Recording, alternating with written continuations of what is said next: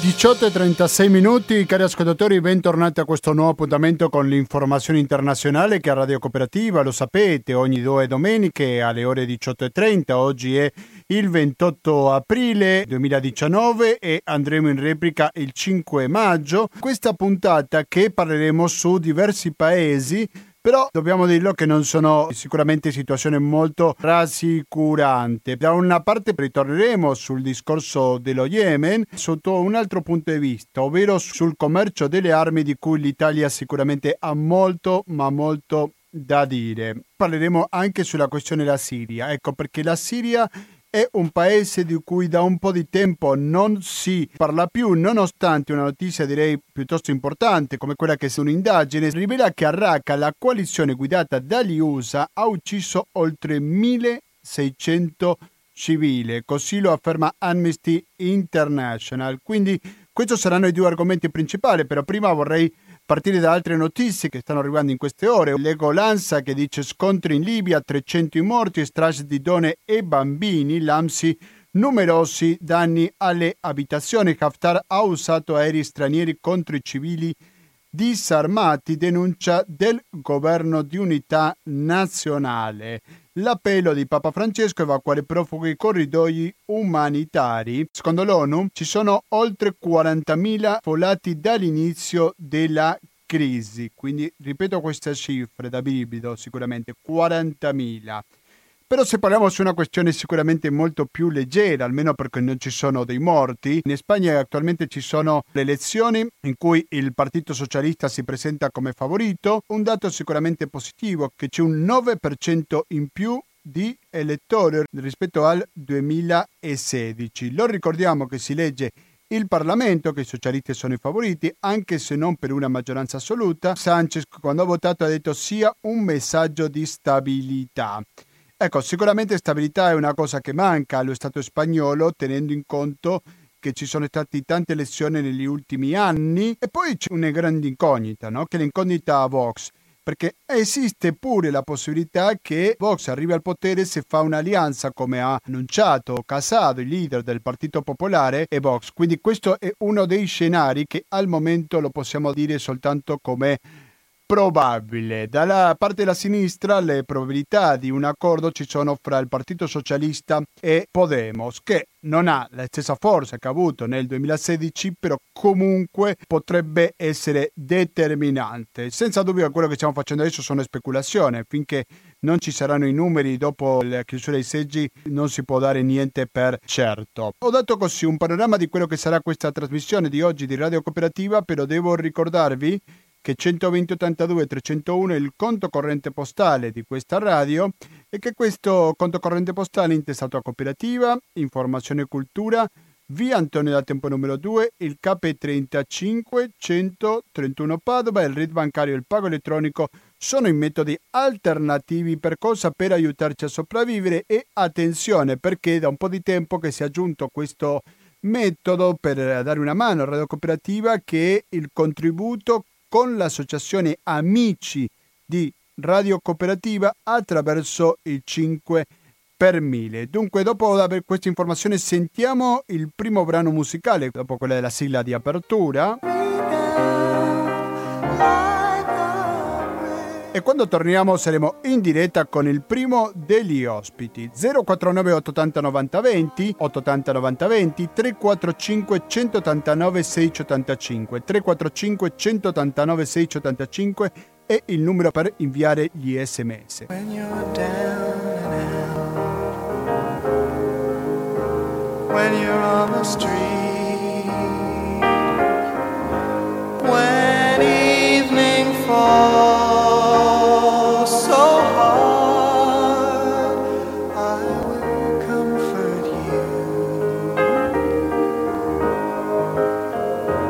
Continuiamo con questa trasmissione Radio Cooperativa dedicata sempre all'attualità internazionale che va ogni due domenica dalle ore diciotto e trenta fino alle ore venti, diciotto e quarantasei minuti da questo istante. Dico perché ci ascolta in diretta oggi ventotto aprile duemiladiciannove. Uno degli argomenti che volevo trattare insieme al nostro ospite che fra poco presento è quello che sta succedendo in Siria. Secondo un'indagine ci sono stati milleseicento civili uccisi a causa di un attacco della coalizione guidata dagli Stati Uniti a Raqqa, così lo denuncia Amnesty International. E non solo, Amnesty ha presentato un nuovo portale interattivo contenente informazioni sulle vittime civili dell'offensiva della coalizione militare guidata dagli U S A, impegnata da giugno a ottobre duemiladiciassette per strappare la città di Raqqa dal controllo del gruppo armato Stato Islamico. Per parlare su questo è che dall'altra parte della linea si trova Fouad Roueiha, per averlo pronunciato bene. Pronto Fouad, mi senti? Sì, buonasera a tutte le ascoltatrici e Bu- ascoltatori di Radio Cooperativa. Grazie. Fouad è giornalista freelance, lui è un italo-siriano e quindi approfitto della tua disponibilità. Fouad, cosa possiamo commentare su questa scoperta, per così dire, di questi milleseicento civili uccisi dalla coalizione guidata dagli Stati Uniti? Ecco, partiamo da un'idea che comunque stiamo parlando di milleseicento persone di cui è stata assicurata, di cui è stata comprovata l'uccisione durante l'offensiva sulla città di Raqqa, che ricordiamo essere una città nel nord-est della, eh, della Siria e che al momento dell'offensiva era considerata la capitale siriana dello Stato Islamico o del sedicente Stato Islamico. Eh, in realtà milleseicento è un numero che è davvero riduttivo rispetto a quello che potrebbe essere il numero effettivo, parliamo di quelli accertati, di cui conosciamo l'identità. E eh, Parlare di scoperta forse è un po' sbagliato, nel senso che comunque chiunque abbia seguito i media locali eh, siriani sa benissimo che già durante l'offensiva eh, i media attivisti e eh, le, società, la, le organizzazioni della società civile siriana denunciavano come gli attacchi della coalizione internazionale a guida statunitense, a cui hanno partecipato anche soprattutto le forze britanniche e quelle francesi, fossero di fatto indiscriminati, eh, nel senso che hanno eh, di, raso al suolo la città, un, un panorama molto simile a quello che è stato fatto in altre città siriane da parte delle forze russe e delle forze del regime siriano, e eh, hanno raso al suolo la città, questo per favorire l'avanzata delle Syrian Democratic Forces, che è una milizia voluta dagli Stati Uniti, eh, predominata dai curdi, delle Y P G e delle Y P J, che appunto sono le unità di autodifesa della popolazione curda. Eh, queste... Eh, Queste milizie eh, sono, hanno potuto, avuto l'occasione di avanzare grazie ai martellanti bombardamenti e ai colpi eh, dell'artiglieria, soprattutto statunitense, che hanno appunto disintegrato la città, che di fatto è stata completamente o quasi rasa al suolo. Eh, di conseguenza la riconquista di, eh, di quella che era la capitale dello Stato Islamico è costata di fatto lo svuotamento quasi completo della popolazione civile, della popolazione civile locale e la morte di tantissime persone, nonché un numero Eh, incredibile anche di mutilati dovuti appunto a questi, eh, a questi bombardamenti.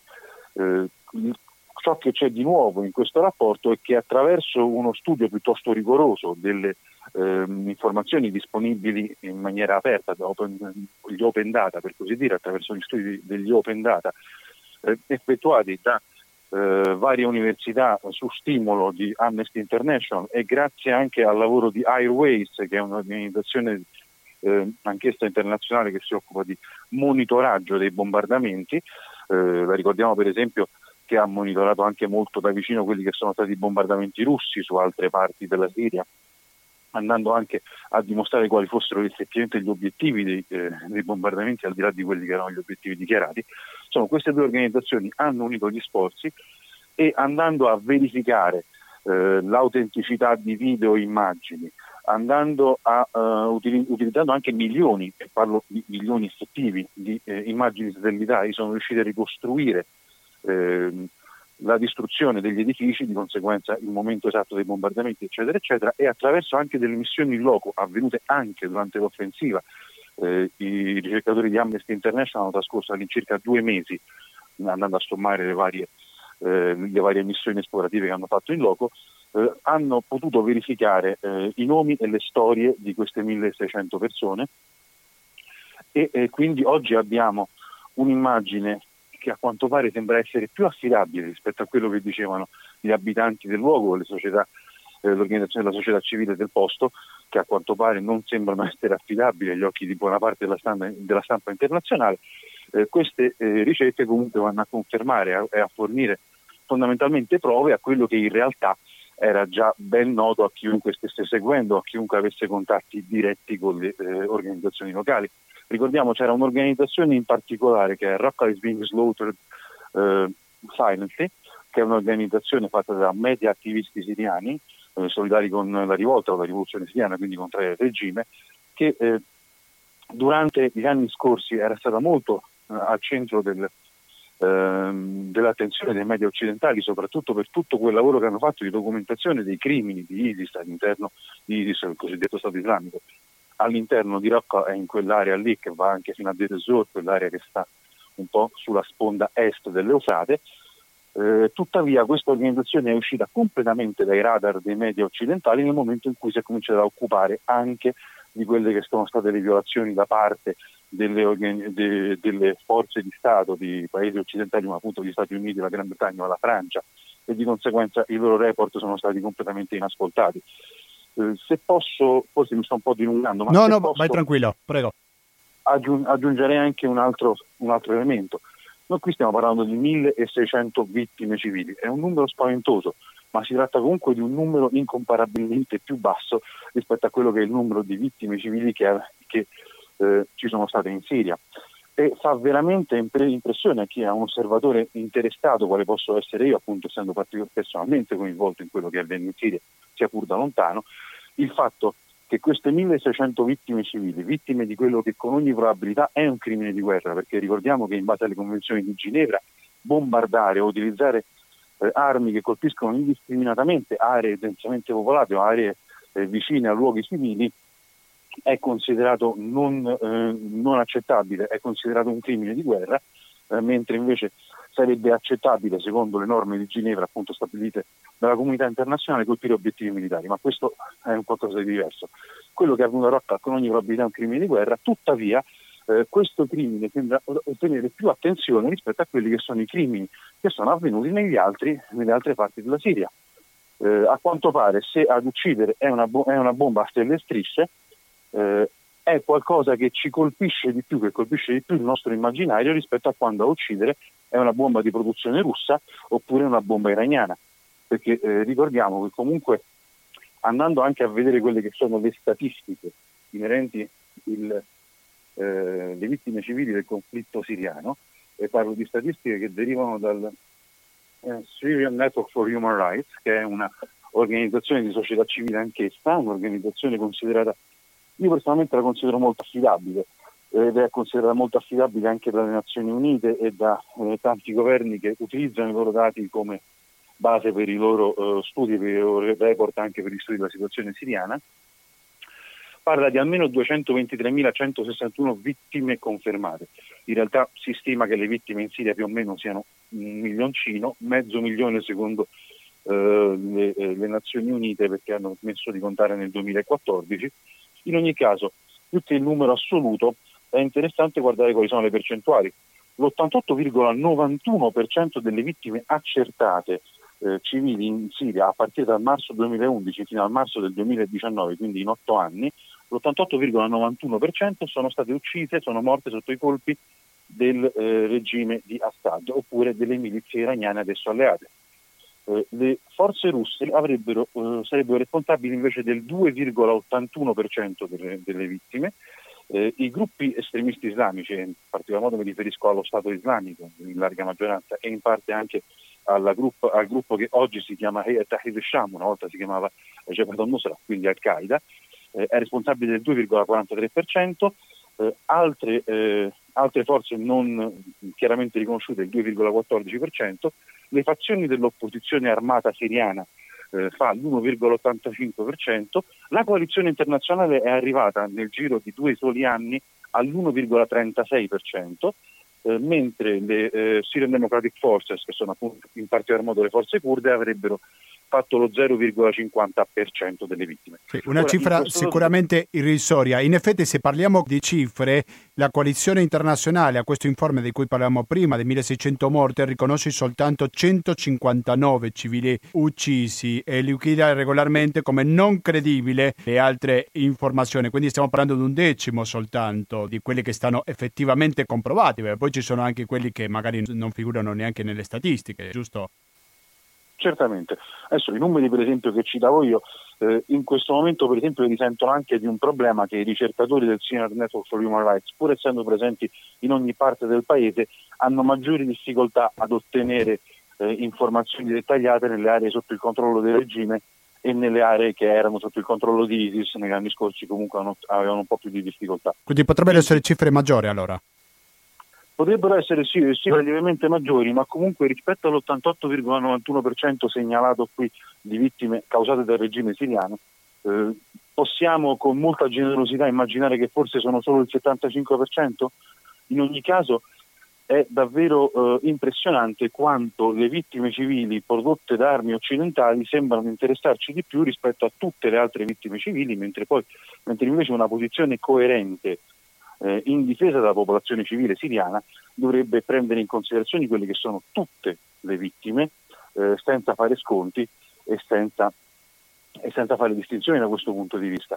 Eh, è davvero impressionante il fatto che in Siria in questo momento, eh, o meglio del futuro della Siria, eh, parlino quasi esclusivamente governi occidentali, rappresentanti del regime siriano che è la principale causa non solo dei morti, delle morti civili ma anche dell'escalation di guerra, e delle milizie armate dell'opposizione, mentre la società civile siriana è completamente messa da parte. Non ha nessuna voce, dunque, però dopo queste cifre così da paura, come si presenta il governo dinanzi alla società civile? Nel senso che giustificare una cifra così alta, stiamo parlando dell'ottantasei, la percentuale di morti in mano del governo siriano, come lo giustifica dinanzi alla società civile siriana?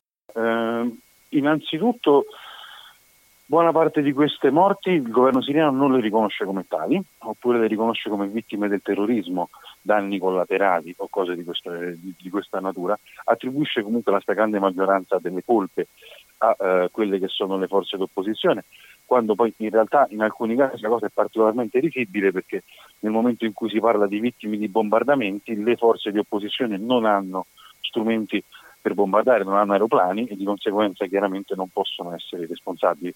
In ogni caso c'è un forte malcontento anche da parte delle persone che sono eh, dei siriani e delle siriane che sono in favore del regime, tant'è vero che nelle aree sotto il controllo del regime in realtà questa è una delle eh, fasi più delicate, perché mentre sono state risparmiate dai momenti più caldi della guerra, e mi riferisco in particolar modo duemilaquattordici, duemilaquindici, duemilasedici, città come la mia città d'origine che è la Raqqa, che è forse la città che più è stata risparmiata dalla guerra in quanto città natale del, della famiglia del regime. Eh, in ogni caso, in questo momento la popolazione sta trascorrendo alcuni dei periodi più difficili, perché eh, in questo momento il regime si trova a dover di nuovo controllare l'altra parte del territorio e quindi eh, eh, dover spendere anche per quelle aree della Siria che prima ha semidistrutto, quindi che sono ora senza, senza infrastrutture, eccetera, eccetera, e di conseguenza non è più in grado di garantire livelli minimi, eh, livelli minimi, nel senso che le file di fronte ai benzinai, per fare un esempio quotidiano, al di là di, de, delle questioni più alte moralmente, proprio le file di fronte ai benzinai sono sterminate, per cui le persone spesso trovano più conveniente andare a piedi, i prezzi sono estremamente al di sopra Eh, di quanto non siano mai stati, il dollaro ha toccato il suo massimo storico, cinquecentocinquanta lire siriane nei giorni scorsi, eh, anche le famiglie più abbienti ormai, eh, visto il, il caro vita, si trovano a dover preferire l'uso di una coperta piuttosto che il riscaldamento, perché comunque gli idrocarburi costano troppo e eh, siccome buona parte dei riscaldamenti in Siria si basano appunto su un particolare tipo di diesel che si chiama masoto, Eh, non, eh, generalmente non, non c'è questa opportunità e persino la medio-alta borghesia è arrivata al punto di preferire la coperta oppure eh, piuttosto che eh, riuscire a accendere il riscaldamento perché non sono in grado. E parliamo di una delle aree della Siria maggiormente risparmiata dalla guerra, una delle aree della Siria che maggiormente in realtà ha avuto profitti a causa della guerra che ha distrutto il resto del paese. Quindi quando cade una bomba non c'è distinzione fra ricchi e poveri, per dirla banalmente? Cioè, quello sicuramente, quando cade una bomba non c'è distinzione fra ricchi e poveri. C'è da dire che forse i ricchi hanno più opportunità per spostarsi prima che cada. Dipende dai soldi che riesca a spostarsi, se tu sei povero non puoi muoverti da casa tua. Come funziona questo? Eh, per quanto riguarda lo spostamento dei siriani, eh, i siriani sono spostati in massa dalla Siria in questi anni, eh, i primi a spostarsi è stata la medio-alta borghesia, che spesso raggiunto il Libano ha preso un aereo di linea regolare per arrivare in altri paesi europei nel momento in cui, eh, nel momento in cui i visti erano ancora possibili, parlo del duemiladodici duemilatredici soprattutto. Molti di loro sono anche laureati, giusto? Eh, sì, la Siria ha un livello di... istruzione ah, molto alto. Perché... Mm. Sì, aveva un livello di istruzione molto alto, adesso dopo nove anni in cui i bambini hanno avuto poco o nulla accesso alle scuole, chiaramente questo trend andrà ad invertirsi, però sì, tradizionalmente la Siria è un paese che produce molti laureati, produce molti cervelli, molti degli ingegneri, degli architetti che lavorano nei paesi del Golfo sono di origine siriana, ci sono molti medici, basta andare a vedere per esempio in Francia.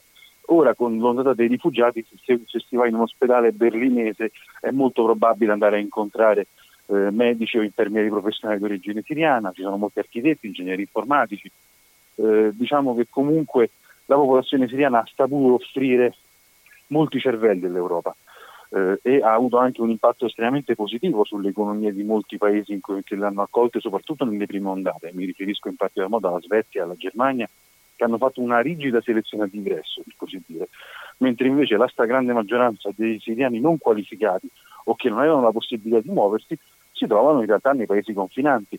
Quando parliamo del, dell'esodo dei siriani, sarebbe forse il caso di ricordare che la Turchia da sola eh, ospita tre milioni e mezzo di siriani, se parliamo di cifre informali, eh, quasi due milioni se parliamo di, di registrati all'U N H C R. Il Libano, che è un paese più grande, più piccolo del Lazio, della regione Lazio in Italia, più o meno come la provincia di Roma e la provincia di Rieti, messe insieme, che ha quattro milioni di abitanti autoctoni, ospita un milione e trecentomila. Cioè, quindi un quarto della popolazione. Sono... E anche un po' di più. La Giordania sì. ospita eh, anch'essa un milione e otto siriani, l'Egitto pur essendo un paese abbastanza ostile, i rifugiati siriani sì. ospita tre-quattrocentomila. Peccato che qualcuno in Italia, quando si parla di invasione, gli stranieri, gli extracomunitari, non è molto informato a proposito di quello che sta succedendo in altri paesi. Ma torniamo all'attualità, perché le ultime notizie che avevamo sentito dire, ma attualità fino a un certo punto, perché vorrei che tu mi aggiornassi, è che mancava solo una città per sconfiggere completamente l'ISIS. Però adesso lo possiamo dire che in Siria qual è il potere dell'ISIS in Siria attualmente, quasi a maggio del duemiladiciannove? Allora, oggi ci sono, da un punto di vista di controllo territoriale, l'ISIS è praticamente scomparso, esistono alcune piccole sacche eh, lungo l'Eufrate nel centro della Siria, ma eh, si tratta veramente di sacche irrisorie. Eh, ci sono alcuni guerriglieri dell'ISIS che grazie ad accordi con il governo, lasciando l'area di Deir ez-Zor, si sono trasferiti verso la zona di Idlib, che invece in realtà è eh, l'unica area ancora sotto controllo di forze ostili ad Assad, eh, ma eh, di fatto l'ISIS non ha più controllo territoriale.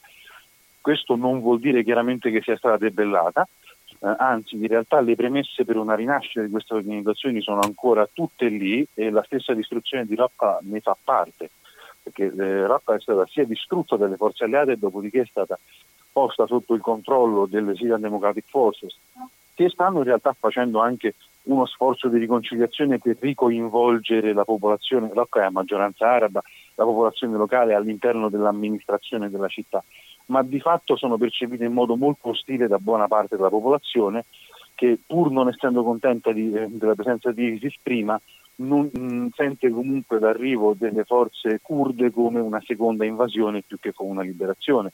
Eh, le forze curde sono arrivate sventolando la bandiera di Ocalan e le bandiere eh, del, P K K, del P Y D, che sarebbe la branca siriana del P K K, e non nessuna bandiera nazionale siriana. Di conseguenza sono state viste così. Questo è uno dei motivi che costituiscono un po' quell'humus in cui è molto facile immaginare che in una Siria come è rimasta, in cui è ancora eh, in piedi uno stato, uno stato di polizia, in cui tutti quanti gli apparati di sicurezza sono gli stessi che, che c'erano prima del duemilaundici, eh, possa rinascere un'organizzazione come quella, soprattutto in un momento in cui di fatto il governo non è più in controllo del paese, ma il, il governo fa un'opera di mediazione fra le varie milizie, anche alleate ehm, che si trovano a controllare le varie aree del paese, mentre ad avere più di chiunque altro il controllo del paese sono paesi esteri, paesi esteri, in particolar modo la Russia, che eh, eh, gioca un po' da garante per tutti e che per esempio eh, lavora sull'equilibrio tra gli interessi israeliani e quelli iraniani in Siria, eh, l'Iran che è il principale alleato sul terreno del regime, eh, e eh, la Turchia che è la protettrice di quel che resta dell'opposizione siriana, in realtà più che protettrice è un più che altro acquirente, bisognerebbe dire, perché dell'esercito libero siriano è rimasto davvero poco, e quel poco che è rimasto è poco più che un'altra milizia prezzolata a, eh, al servizio della, della Turchia stessa, e l'ultima area rimasta sotto il controllo dell'opposizione è di fatto controllata in larga parte eh, da Al-Qaeda, cosa che comunque fa sì che certo non sia un'area liberata purtroppo. Fra l'informazione che sto vedendo, che sono arrivate nelle ultime ore, è questa che, secondo la quale sono stati uccisi duecentosettanta militanti dell'ISIS da forze governative siriane nella provincia di As-Suwayda. Hai qualche informazione a riguardo, Fouad? Allora, io questa notizia non sono andato a vederla. Ma perché è abbastanza recente. In particolare, vabbè. Sì, infatti, Suwayda comunque è un'area in cui la presenza di ISIS, se c'è, è piuttosto marginale. È un po' difficile immaginare che siamo, che siamo riusciti a uccidere duecentosettanta militanti di ISIS solo mm. lì. Parliamo di un paesino che eh, ha una certa importanza anche da un punto di vista strategico in realtà, ma che comunque non è mai stata una roccaforte del, dello Stato Islamico. Insomma, io non so se magari ci sia stata una concentrazione da parte di eh, guerriglieri di questa organizzazione terroristica che si siano concentrati lì durante la loro fuga da altre aree del paese, ma non lo so, io non so quale sia la fonte di questa informazione, ma qualche dubbio me lo sollevo. Il sito News Topic ventiquattro dice che uccisi duecentosettanta militanti elisi da forze governative siriane nella provincia di As-Suwayda. L'esercito siriano ha liquidato più di duecentosettanta militanti del gruppo terroristico dello Stato Islamico nella provincia di As-Suwayda, nel sud del paese. Lo ha comunicato un portavoce del comando del contingente militare russo in Siria, Oleg Makarevich. Nella guerra si dice spesso che la prima vittima è la verità, giusto? Prego. Certo, cioè, quindi la fonte è una fonte russa. Eh, ricordiamo che il governo, siria...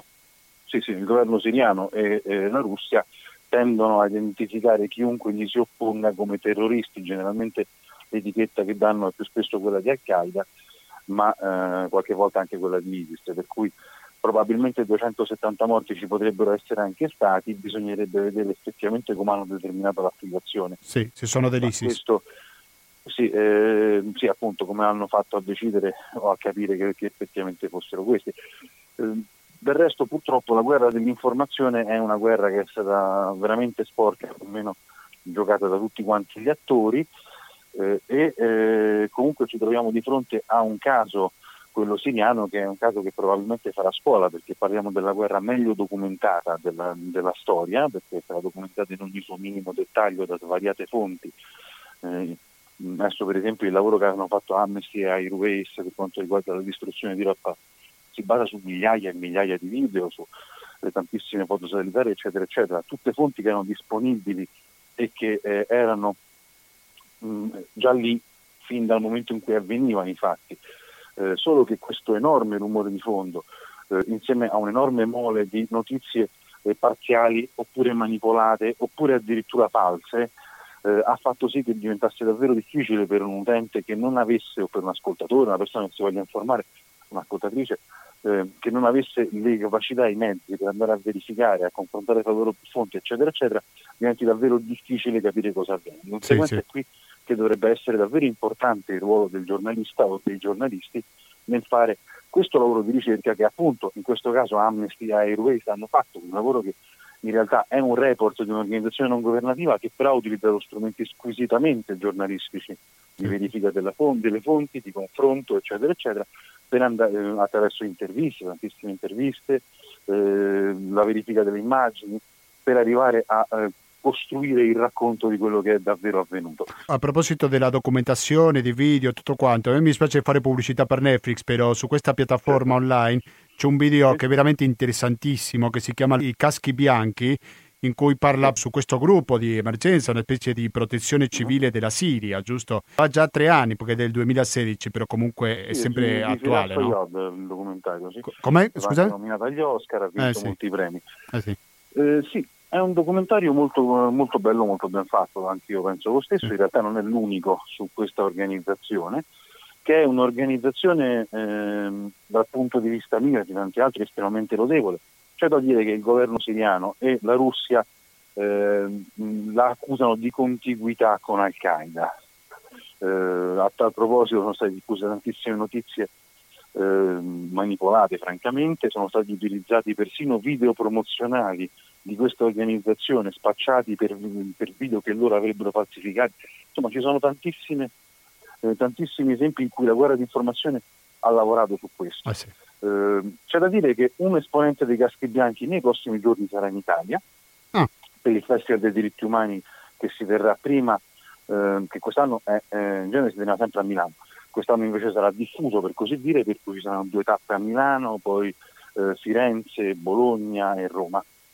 Quindi ci sarà anche l'occasione di poter incontrare una di queste persone e poter fare delle domande in maniera diretta e per poter chiedere.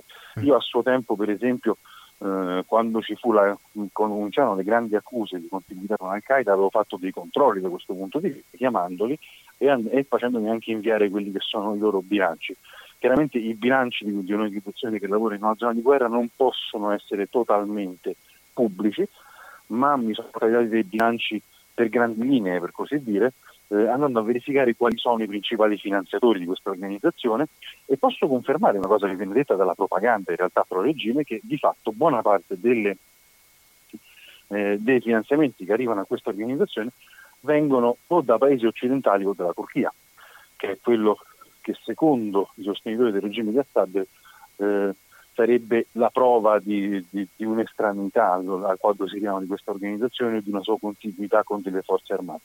Tuttavia in realtà insieme a questo bilancio ho avuto modo di vedere la loro rendicontazione, non nel dettaglio, anche se, ma comunque per grandi linee, vedendo come di fatto questi soldi venivano dati solo alla luce di progetti, nello stesso modo in cui avviene con qualunque organizzazione non governativa, anche europea o internazionale, che presenta un progetto operativo con tutte quante le voci di bilancio e di spesa, e in base a questo può ottenere dei finanziamenti da parte di organizzazioni internazionali governative oppure da parte di governi nazionali. Eh sì. eh, i, i Caschi Bianchi hanno, eh, per esempio, nell'ultimo mese hanno perso due uomini, ma comunque eh, hanno avuto tantissime vittime.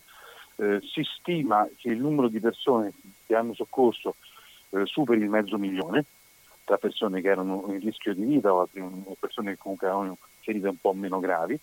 Eh, hanno perso la vita in tante occasioni, per esempio da, qualche giorno fa, anzi qualche settimana fa, c'è stato il secondo anniversario dell'attacco chimico a Sánchez, che è una cittadina del nord della Siria, eh, un attacco chimico a base di gas nervino, anche se a quanto pare non era esattamente eh, sarin, e di cui è stato comprovato anche attraverso quelle che sono le indagini del cane da guardia, come si, si suol dire, delle Nazioni Unite rispetto all'uso di armi chimiche.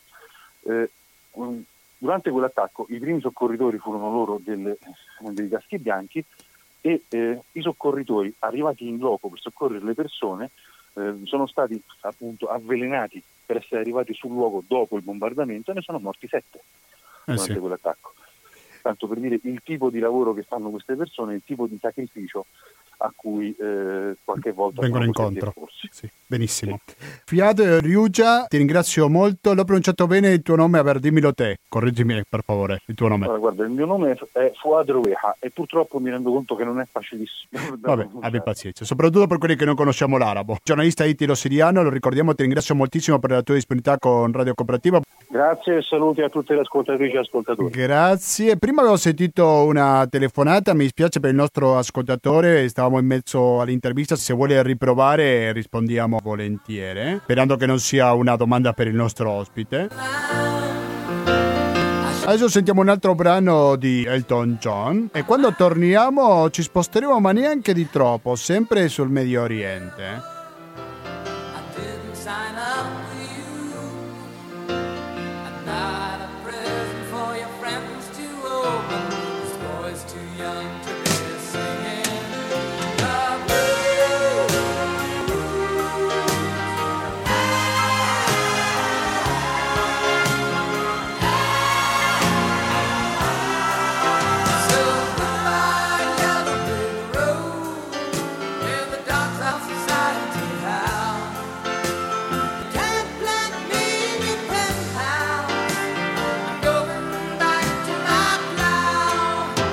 diciannove e diciannove minuti, siete sempre all'ascolto di Radio Cooperativa. Se dico Radio Cooperativa dico effe emme novantadue virgola sette per il Veneto in genere, il vu vu vu punto radio cooperativa punto org per ascoltarci in streaming. Come anticipavamo all'inizio, in apertura di questa trasmissione, dopo parlare della Siria volevamo parlare anche sulla questione dello Yemen, perché ne abbiamo parlato due puntate fa di questo speciale, abbiamo parlato con Laura Silva Battaglia, che è una delle poche giornaliste che sono stati presenti anche durante il conflitto nello Yemen.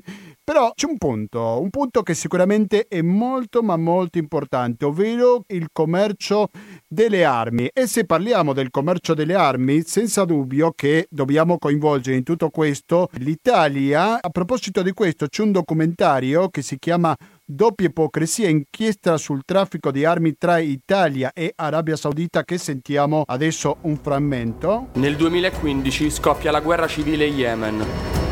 Due fazioni si contendono il governo del paese. Quella sostenuta dall'Arabia Saudita ha iniziato a bombardare la capitale Sana'a contro la fazione appoggiata dall'Iran. Questo è l'apertura del documentario che parla sul commercio delle armi, soprattutto del caso fra l'Arabia Saudita e il nostro paese. Sicuramente ci sono molti spunti da chiarire, ma per chiarirlo è che in questo momento siamo in contatto con una delle autrici di questo documentario, la giornalista freelance Maddi Ferrucci, alla quale saluto e do il benvenuto a Radio Cooperativa. Pronto Maddi? Salve. Salve, grazie per la disponibilità con questa trasmissione. Come lo potresti descrivere? Di cosa si tratta?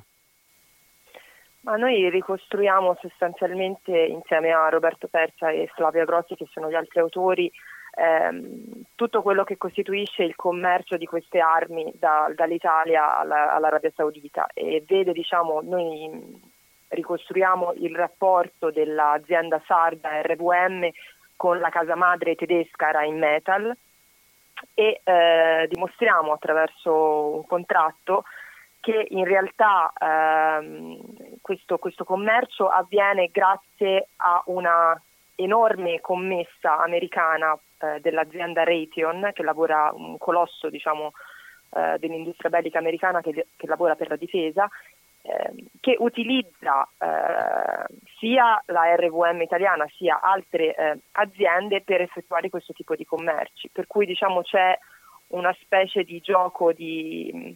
Di, di scatole, perché c'è questa grande commessa americana che poi attraverso un colosso industriale tedesco eh, riesce diciamo a, a, far, a far produrre in Italia queste bombe che poi vengono spedite eh, in Yemen e utilizzate dalla, dalla, dall'Arabia Saudita per bombardare anche i civili. È stato anche dimostrato da diverse organizzazioni umanitarie. Sì, allora voi durante il documentario date diverse cifre. Di quanto soldi stiamo parlando?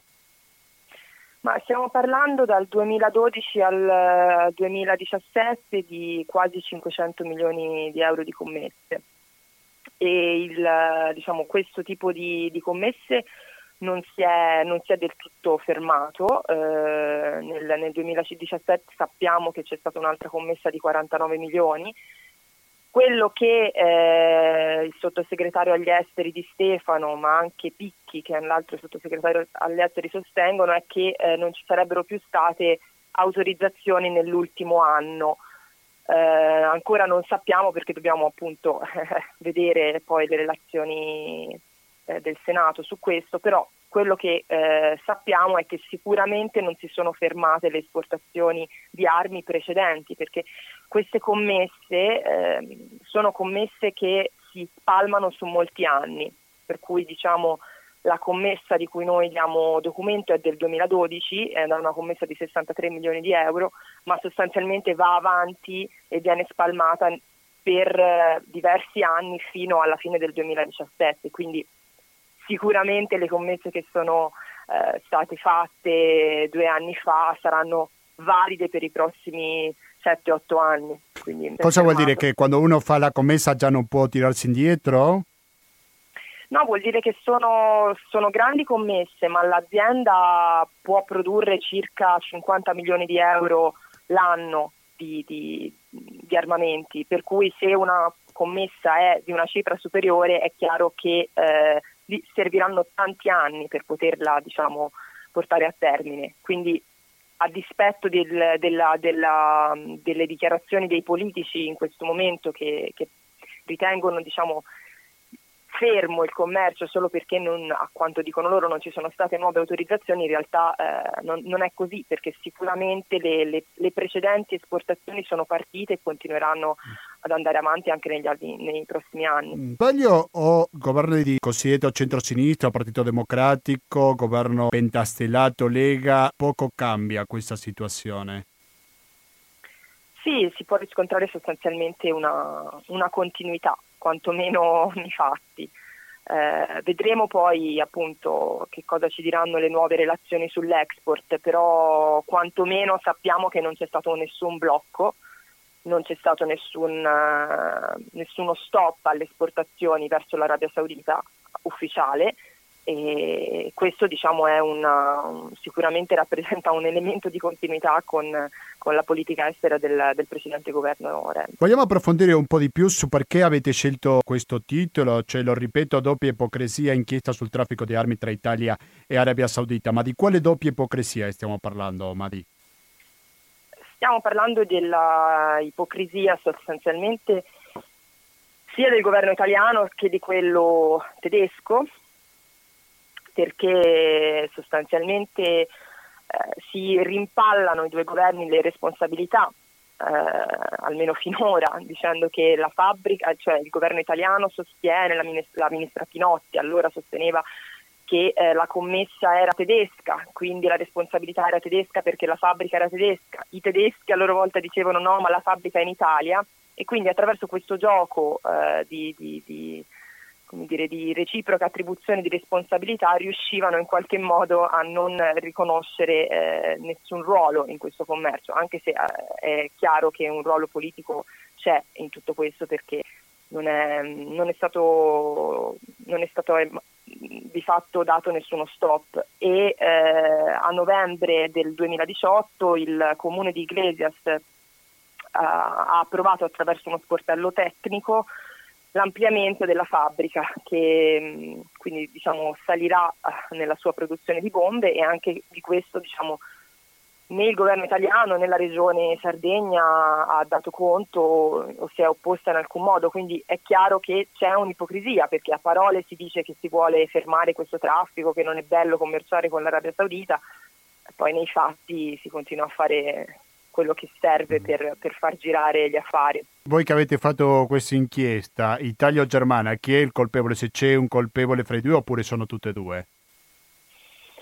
Mm, ma formalmente è eh, il governo italiano che deve dare le autorizzazioni ehm, per esportare queste armi. Il governo tedesco formalmente per la propria legislazione non è responsabile di aziende che eh, sono filiali, diciamo, di, di, di, dei propri colossi. Questa è una cosa che non ho capito. Una mia sede decide di esportare armi, però io non sono responsabile. Come funziona non questo? Una, così così autonoma è ogni sede? Non Prego. Una, cioè la, la, la, nella legislazione tedesca non, non è eh, chiaramente, eh, diciamo, non è, non è chiaramente regolamentato che cosa possono o non possono fare le filiali delle aziende della propria nazione, e questo permette un buco legislativo in cui, in cui si può fare un po' quello che ci pare, insomma, in sostanza. Questo è un problema, un problema molto grave, eh, però nel caso dell'Italia noi direttamente esportiamo, quindi eh, nel nostro caso non c'è nessuna, nessuna scusante e nessun buco legislativo. Noi abbiamo una legge molto chiara su questo, che è la centottantacinque del novanta, che impedisce di esportare verso paesi eh, in conflitto e dove sia certificata la violazione dei, dei diritti umanitari. In questo, in questo conflitto in Yemen fra, fra l'Arabia Saudita e, e i ribelli Houthi, in cui però sono stati uccisi Eh, molti civili, eh, noi non, eh, non abbiamo assolutamente nessuna partecipazione diretta come Stato italiano, e quindi non si capisce per quale motivo dobbiamo continuare a, a rifornire di armi eh, una guerra che, in cui noi non abbiamo un ruolo, insomma, sì, a livello eh, politico. Sì, ma ho la sensazione che non si assumono le proprie responsabilità, giusto? Sì, esatto. Maddi Ferrucci, documentarista, giornalista freelance, grazie per la tua disponibilità con Radio Cooperativa, e magari c'è qualcosa da aggiungere. Questo documentario del dicembre del duemiladiciotto, di quando è? Sì, è andato in onda su Rainews ventiquattro a novembre ed è stato pubblicato sul, sul sito, è visibile ehm, a dicembre. Il, il titolo è Doppia ipocrisia ed è pubblicato sul sito di Rainews ventiquattro. Ecco, lo potete vedere, non c'è niente di nuovo rispetto a quello che avete fatto allora. L'aggiornamento è l'ampliamento della fabbrica. Eh, questo sicuramente è quello che ho, che ho citato, perché è avvenuto a novembre duemiladiciotto, che eh, produ- diciamo, porterà a una triplicazione della produzione di bombe da cinquemila a quindicimila bombe l'anno. Eh, e poi diciamo, l'altra, l'altro aggiornamento sono un, un po' le posizioni del governo, eh, che hanno affermato, diciamo, non so qua- con quanta veridicità, questo dovremo verificarlo, che sono state bloccate le autorizzazioni per, per, per quest'anno, però appunto questo è tutto da, da vedere ancora. Maddi Ferrucci, grazie e buon lavoro, alla prossima. Grazie. Saluti. Adesso sentiamo un altro frammento di questo video, però attenzione perché prima abbiamo la telefonata a un ascoltatore. Pronto la cooperativa? Pronto. Pronto. Buongiorno, Buongiorno Lisa. Per quello che riguarda l'Iran, l'Iran è sotto sanzioni, cioè dal primo di maggio nessuno più dovrà eh, acquistare petrolio dall'Iran e, e quindi il petrolio è la, il finanziamento maggiore, no? Quindi quello che sta cercando di fare Trump è di eh, affamare la popolazione civile in maniera che eh, si rivolti. Quello che è stato fatto in Iraq a suo tempo, in Siria a suo tempo, lo stanno facendo anche con l'Iran. Cioè, eh, eh, quindi eh, eh, siamo... Perché, perché Trump ce l'ha così tanto con l'Iran? Per la questione della, del, del nucleare? Ma il eh, precedente, cioè come si chiamava, non mi ricordo Obama. più. Obama era riuscito a, a far ragionare insomma il paese senza arrivare a, a limiti estremi. Certo che Obama non era filoscionista, questa è la differenza tra Obama e Trump. Cos'ha di grave eh, l'Iran per Trump? Che è eh, a fuori dei palestinesi contro Israele. E il problema di questa zona del Medio Oriente Mediterraneo è sempre lo stesso, perché eh, eh, vediamo che adesso il prezzo del petrolio è cresciuto proprio perché ci sono queste sanzioni in vista, eh, però il, il petrolio senz'altro verrà, eh, eh, come si dice, l'Arabia Saudita pomperà di più petrolio perché, perché l'Arabia Saudita è, è comunque sempre il maggior alleato dell'Occidente in quell'area, no? Sì, e perché sì. l'Arabia, l'Arabia Saudita eh, tratta con Israele e, e, e quindi... Eh, anche se finanzia il terrorismo, perché il terrorismo che è in atto in Siria, perché la Siria è sotto la, la, la cappa del terrorismo islamico, altro che non c'è più, anche quello viene finanziato dall'Arabia Saudita, se, insomma è tutto un, un, un giro programmato in pratica, dove il problema resta sempre lo stesso, resta sempre un sionismo israeliano che sta realizzando i suoi progetti, insomma, oh, che bene. sono... Va bene, la ringrazio per la sua telefonata.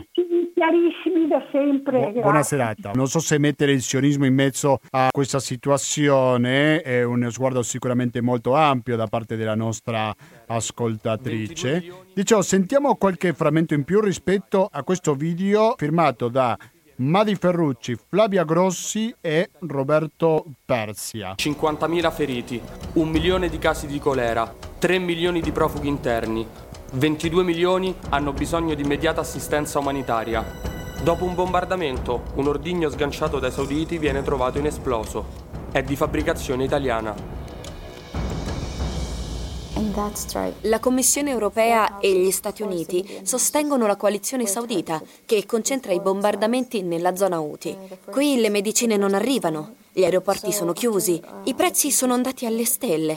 Qualche anno fa un bombardamento saudita uccise un'intera famiglia. I resti delle bombe che abbiamo analizzato mostravano chiaramente che provenivano dall'azienda italiana R W M. La R W M Italia S P A è una società del gruppo tedesco Rheinmetall. A Domus Novas, a cinquanta chilometri da Cagliari, produce bombe d'aereo, munizioni, missili, siluri e mine marine. Questo commentario sta parlando molto su questa fabbrica che si chiama, lo ripeto, R W M. Si è creato un comitato di riconversione della R W M. Noi siamo un po' curiosi di sapere di cosa si tratta questo comitato. Essere stati all'ascolto di Radio Cooperativa, fra poco lo scopriremo perché abbiamo in programma un'intervista con una persona che appartiene a questo comitato e lo intervisteremo in diretta, sempre sulle frequenze di Radio Cooperativa.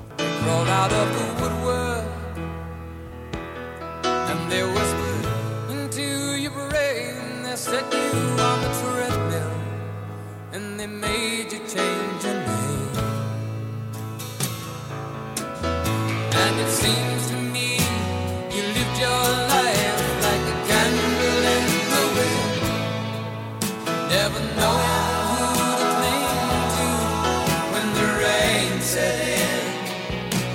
And I would have liked to know you, but I was just a kid.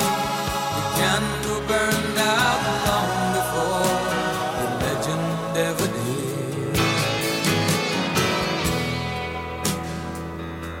diciannove e quarantuno minuti del ventotto aprile duemiladiciannove, siete sempre all'ascolto di Radio Cooperativa. Abbiamo un intervistato che sta aspettando per intervenire, però prima abbiamo un ascoltatore.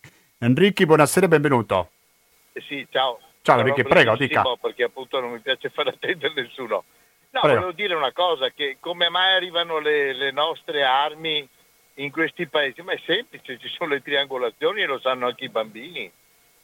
L'Italia vende a qualche paese a cui è legale vendere, poi questo qui deve far arrivare dove lui può farla arrivare e noi non potremmo. È talmente semplice, è una cosa stranota, no, non riesco a capire la legge, la legge, le leggi sono fatte per essere aggirate, perché sarebbe una cosa molto più semplice dire noi le armi non le fabbrichiamo, basta. Questa è, se non si va alla radice dei problemi, le leggi sono sempre aggirate in maniera semplicissima, soprattutto da quegli astuti volponi che sono le categorie di chi, di chi invece che dare dei servizi lavora per il proprio profitto. Ciao. Grazie Enrico per la sua telefonata allo zero quattro nove ottanta novanta venti. Ricordiamo che abbiamo anche un sms che è il tre quattro cinque uno otto nove uno sei otto cinque. Arnaldo Scarpa, buonasera e benvenuto a Radio Cooperativa.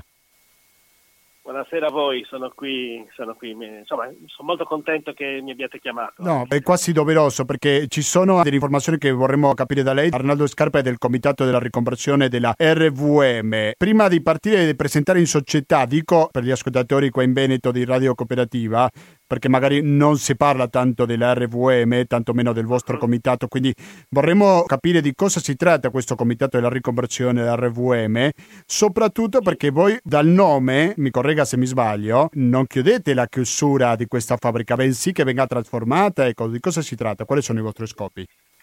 Beh, guardi, il, il comitato è nato solo due anni fa eh, ed è nato da una serie di associazioni che da tempo eh, erano impegnate sul fronte del, del disarmo e del contrasto all'espansione della, della fabbrica di armi, in particolare questa che si trova sul confine tra due comuni, quello di Domus Novas e quello di Iglesias.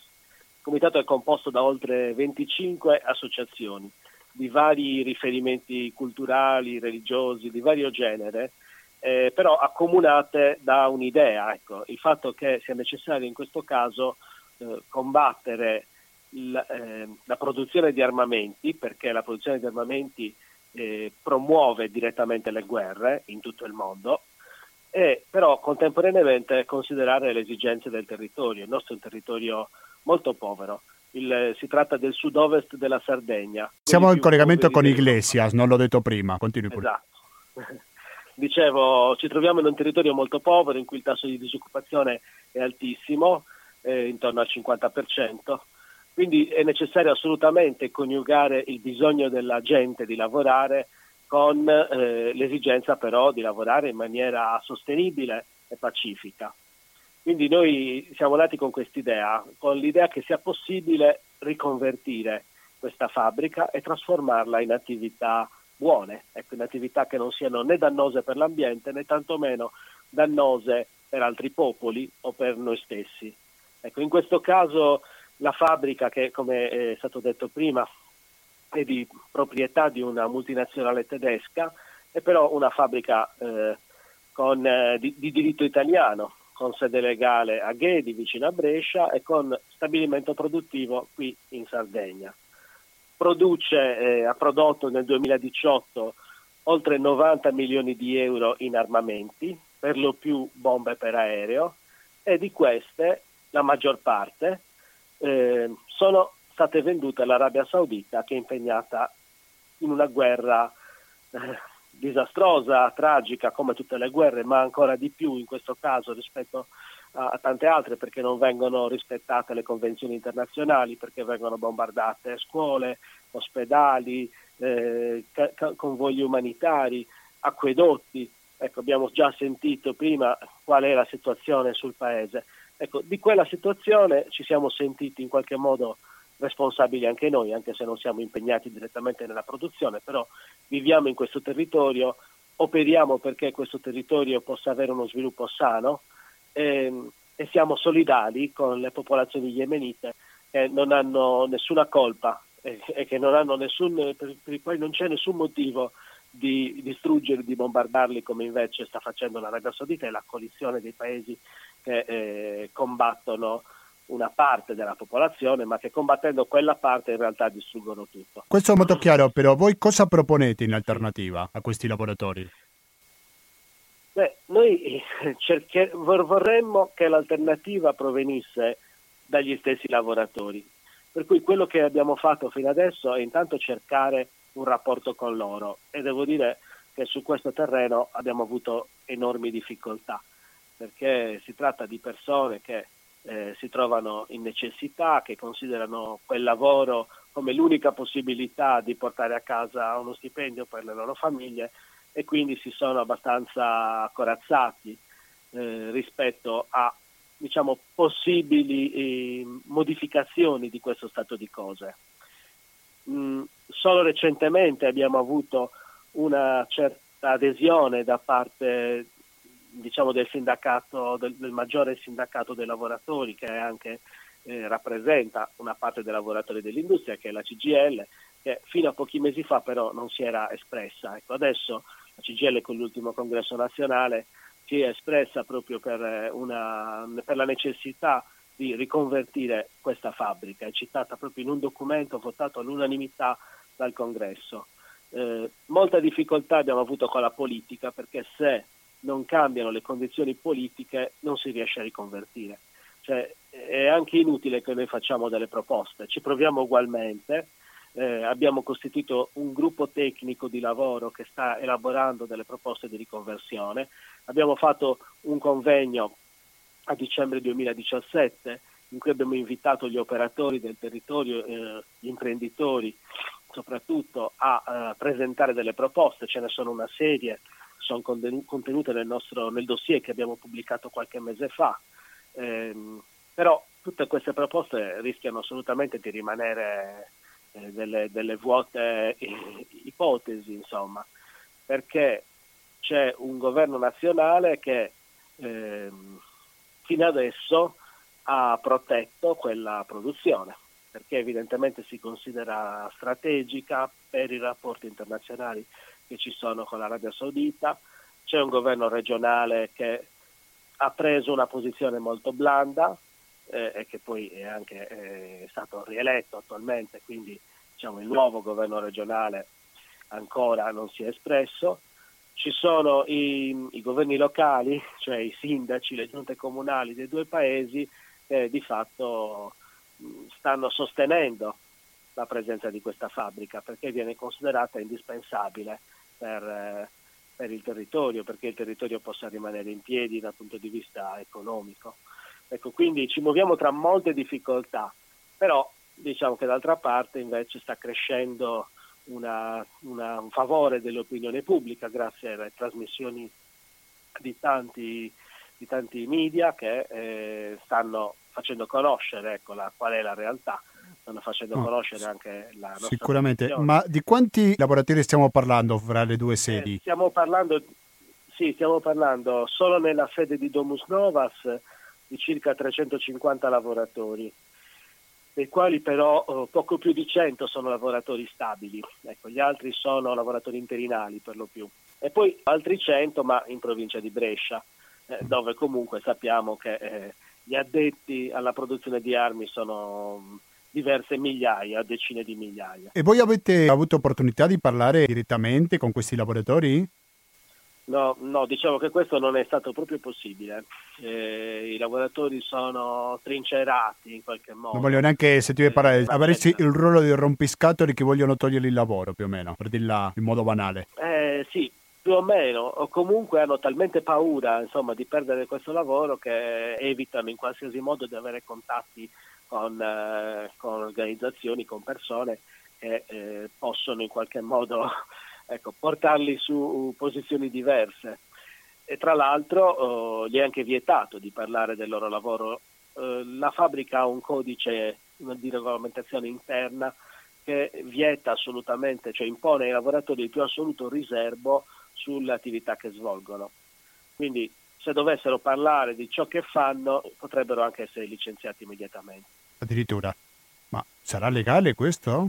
Beh, magari... eh, a me non sembra che sia legale, eh. ecco, però oh, la realtà è questa, ci sono molte cose che non sono legali in questa situazione, in questo quadretto. Sì, la, la prima la... è l'autorizzazione no, a vendere le armi ad un paese in guerra. Penso che la responsabilità principale non è tanto dei lavoratori bensì dell'azienda, però il dubbio certo. se gli viene qualche pensiero verso l'uso sì, delle armi che producono. Che... Sì. Quello che posso dire è che...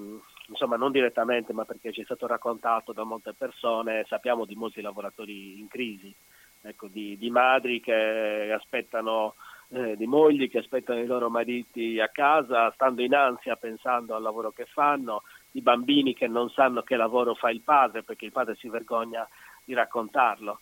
Eh, sappiamo di situazioni familiari messe veramente alla prova, ecco, da questo, da questo lavoro, perché in fondo ci troviamo in un eh, territorio che ha ancora un tessuto familiare sano, che ha ancora dei valori morali, eh, e però in questo momento questi valori sono messi sotto la cenere perché il primato è quello del pane, insomma, da portare a casa. No, certo. Questa è la situazione. Visto che siamo in contatto diretta a Radio Cooperativa con Iglesia, ci racconti un po' il territorio, perché oltre questa fabbrica, sì. al di là della disoccupazione, qual è l'altro motore, di cosa vive il territorio? Sì. Beh, guardi, questo è un territorio in cui sono stati fatti molti errori, è un territorio che avrebbe una vocazione eh, turistica molto importante perché è un territorio veramente bello, ricco di presenze archeologiche, ricco di storia, con una costa ancora in gran parte incontaminata e inutilizzata dal punto di vista turistico, dove però c'è stata una,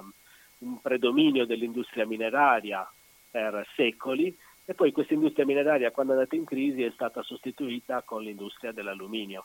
L'industria dell'alluminio è durata meno di dieci anni ed è di nuovo in crisi totale. Adesso eh, ci sono de- diciamo, c'è all'orizzonte la possibilità che ripartano degli stabilimenti, ma comunque si tratta di eh, attività che sono continuamente a rischio perché, come sappiamo, l'industria pesante non è più remunerativa. In, in, in Europa e in Italia, ecco, è stata delocalizzata nei paesi dove la manodopera costa meno e qui fare le cose bene in sicurezza eh, è diventato m- m- giustamente troppo costoso. D'altra parte è un'industria che comunque in ogni caso eh, distrugge, rovina il territorio, anche a volte anche irrimediabilmente, e quindi rispetto alla quale eh, noi abbiamo molte perplessità. Ciò che si dovrebbe fare è Eh, fermare quelle, quelle produzioni, anche quelle industriali così, così dannose per il territorio, eh, e investire sul turismo, sull'agricoltura, sull'alimentazione, sul, sul, su tutto ciò che riguarda, diciamo, il cibo, eh, la catena di trasformazione del cibo, quindi l'agroalimentare. Ecco, c'è un patrimonio immenso da sfruttare in questo senso, così come al- alcune altre produzioni legate fortemente proprio alla, alla genuinità del, del territorio, della flora selvatica, come può essere il lentischio, da cui si può ricavare un, un olio che ha delle proprietà medicinali eccellenti, molto ricercato dall'industria farmaceutica, come può essere un'altra pianta che è diffusissima nel territorio in maniera spontanea, che è l'inula viscosa, che, ha un, che questa ha un costo sul mercato internazionale altissimo e che però invece da noi insomma, viene, viene in, rimane inutilizzata. Quindi tra le ipotesi di riconversione ci sono anche, eh, c'è la possibilità di impiantare delle industrie, diciamo, di chimica verde per poter utilizzare queste produzioni spontanee in maniera che, che sia non dannosa per l'ambiente. Benissimo, io ringrazio molto il nostro ospite Arnaldo Scarpa del Comitato per la riconversione della R W M per darci questi aggiornamenti proprio dal territorio, sì, dove si fabbricano questi armi. Grazie. Volevo dire una cosa, se possibile, pochi secondi ancora. In questi ultimi mesi è partita una campagna nazionale, è partita da Assisi, per cui molti comuni stanno votando delle mozioni per eh, il disarmo e in particolare per la riconversione di questa fabbrica. Ecco, l'ha fatto Assisi, l'ha fatto Verona nella, nella regione Veneto, l'ha fatto anche un altro mh, comune che adesso non mi viene, sempre del Veneto, ma l'ha fatto Roma, Napoli, Cagliari, eh, Barletta. Ecco, si stanno, mh, si stanno si sta sviluppando questa, questa cosa ed è molto importante, perché dove non è arrivata la politica nazionale potrebbe arrivare quella locale. Eh, potrebbe, diciamo, assumere un peso tale da spingere anche il governo a prendere delle scelte eh, corrette e radicali rispetto alle politiche precedenti. Quindi Beh, mi sembra importante mettere in questo. Questo è importante, così diventa nazionale questo argomento, come sicuramente certo. deve essere. Certo. Arnaldo Scarpa, grazie Beh. e alla prossima. Buon lavoro, naturalmente. Vi ringrazio, arrivederci, buonasera. Buonasera. Dunque, siamo quasi quasi in chiusura, però prima, quando abbiamo aperto questa trasmissione, abbiamo parlato delle elezioni in Spagna, quindi sentiamo quello che stanno dicendo adesso sul quotidiano El País de Madrid. Y que eh, al final a Vox le pueden penalizar muchos restos en muchas, en muchas de ellas, ¿no? Con lo cual veremos cómo funciona ese, ese reparto por primera vez en democracia del voto de, de la derecha, eh, pero esto hay que tenerlo en cuenta. Uh-huh. Joan Navarro, socio de Llorente y Cuenca, Manuel de la Fuente, grazie a los dos per passare la noce elettorale nel paese. Ci sono due ospiti che sono andati alla redazione del paese. Il titolo principale è la partecipazione alle diciotto, quindi stiamo parlando di due ore fa, è del sessanta virgola sette per cento, nove virgola cinque punti in più rispetto al duemilasedici. Quindi credo che questo è un dato positivo. Sánchez, vediamo cosa dice il Premier. Justicia social en concordia nacional y en limpieza política. Hoy es un día muy importante. Alberto Rivera de Ciudadanos. Son las elecciones cualquiera, nos jugamos el futuro, jugamos si queremos seguir unidos, si queremos seguir siendo ciudadanos libres e iguales, si queremos una España che mira adelante o che mira al pasado, si queremos una España centrada. Oggi dobbiamo decidere se vogliamo una Spagna che guarda avanti o che guarda indietro, così afferma il candidato di Ciudadanos. Dopo aver votato, poi c'è Pablo Iglesias, públicos, y creo que es Podemos. Un día hermoso para recordar lo importante que es la educación pública y lo importante que es para nuestra democracia y la necesidad de protegerla.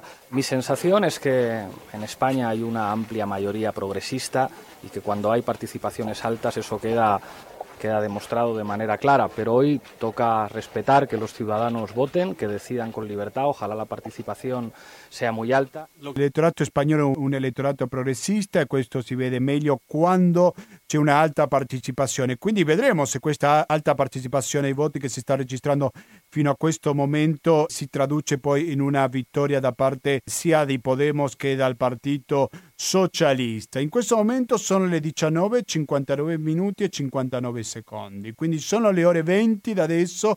Questo vuol dire che è arrivato il momento di salutarci, però voi mi raccomando continuate ad ascoltare la cooperativa, perché dalle venti e dieci fino alle ventuno e cinquanta ascolteremo materiali resistenti, dopodiché ascolteremo pensieri e parole se ci ascoltate il ventotto aprile. Se invece lo fate Il cinque maggio dalle ventuno e cinquanta ascolterete un intervallo musicale e poi le solite repliche. Quello che sentirete adesso fra le frequenze Radio Cooperativa, però come ascoltare la cooperativa? Attraverso l'F M novantadue virgola sette o il w w w punto radio cooperativa punto org per ascoltarci in streaming.